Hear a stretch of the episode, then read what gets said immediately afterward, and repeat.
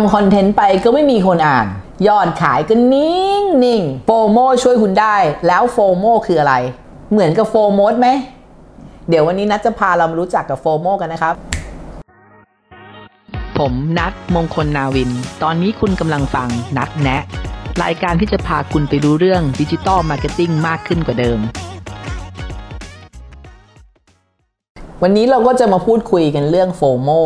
หรือที่ชื่อเต็มที่เรียกว่า fear of missing out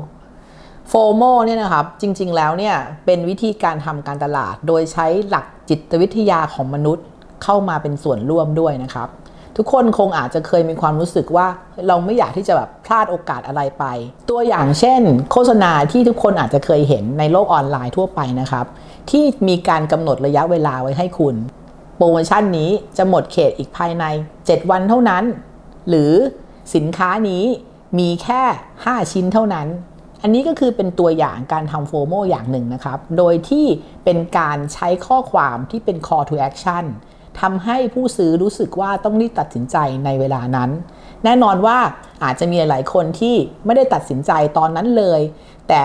เขาจะจดจำโฆษณาของเราปังเพราะอันนี้เป็นหลักจิตวิทยาของมนุษย์ที่ไม่อยากที่จะ missing out อะไรไป หรือพลาดโอกาสอะไรไป ก็จะทำให้สินค้าหรือบริการของเรานะครับเป็นที่จดจำของเขาไปในช่วงเวลาหนึ่งเลย เดี๋ยวเราจะมาดูกันนะครับว่าวิธีการของการทำ FOMO เนี่ยมีทั้งหมดกี่วิธีในวันนี้ครับ เทคนิคการทำ FOMO marketing ให้ได้ผลมีทั้งหมดอยู่ 8 วิธี 1. ใช้การกำหนดเวลา ซึ่งจะเป็นวิธีที่ได้ผลมาก ๆ เพราะจะทำให้ผู้บริโภครู้สึกว่าเขามีเวลาจำกัดในการที่จะต้องตัดสินใจเลย ตัวอย่างของการใช้โฟโมลักษณะนี้มีให้เห็นอย่างเช่น คุณมีเวลาเพียงอีกแค่5 วันสำหรับโปรโมชั่นนี้ หรือโปรโมชั่นพิเศษนี้จะอยู่ถึง 30 มีนาคมศกนี้เท่านั้น หรืออาจจะเป็นลักษณะเป็นการนับถอยหลัง อย่างเช่นที่คุณเคยเห็นในพวก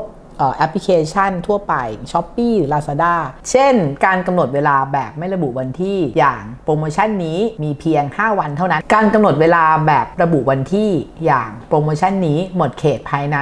30 พฤษภาคมศกนี้ และสุดท้ายการกำหนดเวลาแบบนับถอยหลัง Flash Sale ที่มีการกำหนดเวลาของโปรโมชั่น ภายใน 2 ชั่วโมง ที่คุณจะได้โอกาสในการซื้อ flash sale นี้ 2. นำรีวิวจากลูกค้าจริงมาใช้ ลักษณะการนำรีวิวมาใช้มีหลายประเภทนะครับ เราสามารถที่จะเอารีวิวที่เป็นลักษณะเป็นรูปภาพหรือวิดีโอเข้ามาใช้ได้ ซึ่งรีวิวพวกนี้จะเป็นการการันตี และสร้างความมั่นใจให้กับลูกค้าในอนาคตของคุณ รวมไปถึง การที่คุณนำรายชื่อลูกค้าเก่าๆของคุณ ซึ่งอาจจะเป็นบริษัทขนาดใหญ่ที่น่าเชื่อถือมาใส่ใน landing page หรือในโซเชียลมีเดียต่างๆ ของคุณได้อีกด้วย ซึ่งอันนี้จะเป็นการแสดงให้ prospect หรือลูกค้าของคุณเห็นว่า การที่เขาไม่ตัดสินใจที่จะร่วมงานกับคุณในตอนนี้ อาจจะเป็นอีกเหตุผลหนึ่งที่เขากำลัง missing out something ที่กำลังสำคัญอยู่ก็ได้ 3. แสดงให้เห็นว่าสินค้านั้นกำลังมีความต้องการอยู่ อย่างเช่นในเว็บไซต์โรงแรมต่างๆ ที่เวลาทุกคนอาจจะเคยเข้าไปจอง แล้วก็จะเห็นว่ามุมขวาล่างเนี่ยจะมีตัว pop-up เล็กๆ ขึ้นมาบอกว่าห้องนี้กำลังมีคนมองหาอยู่เหมือนกัน ตรงนี้ก็จะเป็นการกระตุ้นให้คนที่ดูในระยะเวลาเดียวกันเนี่ยมีความรู้สึกว่าต้องรีบจองแล้ว เพราะว่าห้องพักนี้อาจจะหลุดมือไปได้ 4. การทำบันเดิลหรือจัดแพ็กเกจสินค้าในราคาพิเศษ ตัวอย่างเช่น ซื้อ 1 แถมอีก 1 ตรงนี้เองเนี่ย ก็จะทำให้ลูกค้ารู้สึกว่าเขาได้สินค้าที่มีราคาคุ้มค่ากว่าที่เขามาซื้อแยก ซึ่งตรงนี้เองเราสามารถที่จะเอากลยุทธ์เรื่องการกำหนดเวลามาใช้ร่วมได้อีกด้วยนะครับครับสำหรับข้อ 5 นะครับ ก็คือทำให้เห็นว่ากำลังมีคนซื้อสินค้าชนิดนี้อยู่เหมือนกันนะครับอันนี้จะมีตัวอย่างให้เห็นเยอะมากเลยในพวกเว็บไซต์ต่างประเทศนะครับถ้าเคยเข้าไปลักษณะที่เป็นเว็บไซต์เป็น landing page หรือเป็น e-commerce ต่างๆนะครับ บางทีคุณเข้าไปคุณก็จะเห็นว่าข้างจออาจจะเป็นด้านซ้ายล่างหรือขวาล่างนะครับ มันจะมี pop-up เล็กๆขึ้นมาว่า เอ้ย ตอนนี้มีในจอนจากประเทศอเมริกากำลังซื้อสินค้าตัวนี้อยู่ หรือบางทีก็เป็นแบบคุณแมรี่จากประเทศออสเตรเลียกำลังซื้อสินค้าตัวนี้ไปแล้วนะครับ ตัวนี้ก็เป็นกิมมิคหรือวิธีการนะครับ ที่จะดึงดูดให้คนที่ อยู่ในตัวหน้าเว็บไซต์ตัวนี้นะครับ หรืออีคอมเมิร์ซของคุณเนี่ยเขารู้สึกว่าเฮ้ยมันมีคนอื่นกำลังซื้ออยู่นะครับเขาก็รู้สึกว่าไม่อยากที่จะพลาดโอกาสนี้ไปนะครับ มันก็เป็นจิตวิทยาแบบหนึ่งเนาะ เหมือนเป็นการทำให้เขารู้ว่ามันมีลูกค้าจริงๆเนี่ยกำลังมองหาแล้วกำลังซื้อสินค้านี้ไปอยู่แล้วเหมือนกันนะครับ ก็จะง่ายมากที่จะช่วยจูงใจเขาให้ตัดสินใจซื้อสินค้าตัวนี้ไปในตอนนั้นด้วยครับ ข้อ 6 นะครับ คือทำให้เห็นว่าสินค้าชิ้นนั้นๆเนี่ยเหลือน้อยลงมากๆแล้วนะครับอย่างในตัวอย่างเช่น โฆษณาใน Facebook ของคุณ คุณอาจจะกำกับว่า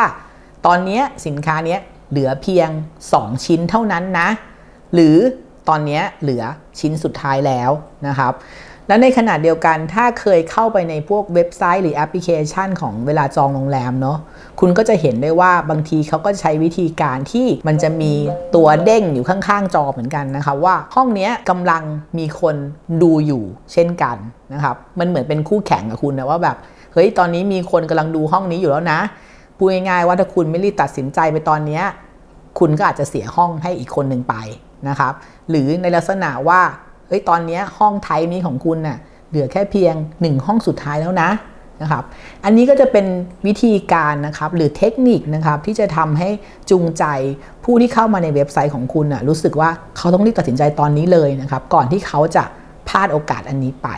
ข้อ 7 นะครับ ใส่ความรู้สึกพิเศษที่ลูกค้าจะได้รับลงไปครับ ตรงเนี้ยเราอยากที่ให้ผู้ชมที่เข้ามาดูเนี่ยเขารู้สึกว่าเขาได้อะไรที่เป็น special จริง ๆ นะครับ ที่เขาอาจจะไม่ได้จากที่อื่นมาก่อน ตัวอย่างเช่น สมัครสมาชิกวันนี้ได้รับส่วนลดฟรีทันที 10%พร้อมข้อเสนอพิเศษอีกมากมายนะครับ หรือคุณสามารถซื้อสินค้านี้ในราคาเพียง 490 บาท จากราคาปกติ 590 บาท พร้อมจัดส่งฟรีไม่จำกัดระยะทาง ตัวนี้นะครับก็จะเป็นวิธีการที่จะจูงใจเขา ให้เข้ามาซื้อสินค้าหรือสมัครบริการของเราได้เร็วมากขึ้นนะครับคุณยังสามารถเพิ่มความพิเศษลงไปอีก โดยใช้เงื่อนไขของการกำหนดระยะเวลาเข้ามาช่วย ก็จะยิ่งทำให้เขารู้สึกว่าเขาต้องรีบตัดสินใจนะตอนนี้ อย่างเช่น โปรโมชั่นนี้ที่ลดจากราคาปกติ 5,000 บาท เหลือเพียง 3,500 บาท โปรโมชั่นนี้จะอยู่แค่ 15 วันเท่านั้น หรือโปรโมชั่นนี้ถึงสิ้นเดือนนี้เท่านั้น ตัวนี้นะครับก็จะยิ่งเพิ่มแรงจูงใจทำให้ลูกค้าของคุณหรือผู้ที่เข้ามาชมเว็บไซต์หรือโซเชียลมีเดียของคุณต้องตัดสินใจตอนนี้เลยสำหรับข้อสุดท้ายนะครับ ข้อ 8 ก็คือเราจะมีการให้ส่วนลดพิเศษสำหรับลูกค้าที่ซื้อสินค้าก่อนท่านอื่น ๆ ตรงนี้ถ้าเป็นภาษาอังกฤษก็อาจจะเรียกว่าเป็น early bird นะครับทุกคนอาจจะคุ้นเคยกับโปรโมชั่นชนิดนี้มาก เพราะว่าเรียกว่าเป็นโปรโมชั่นที่คลาสสิกมาก ๆ เลยนะครับ วิธีการนี้ก็คือเราจะ offer ส่วนลดพิเศษนะครับอย่างเช่นโปรโมชั่นสมาร์ทโฟนรุ่นใหม่ ๆ นะครับที่หลายๆ คนเคยเห็นก็จะมีโปรโมชั่นออกมา ซื้อเครื่องวันนี้หรือจองเครื่องวันนี้นะครับในราคาเพียง 24,900 บาท จากราคาปกติ 28,500 บาท พร้อมรับของขวัญพิเศษ เป็นหูฟังบลูทูธมูลค่า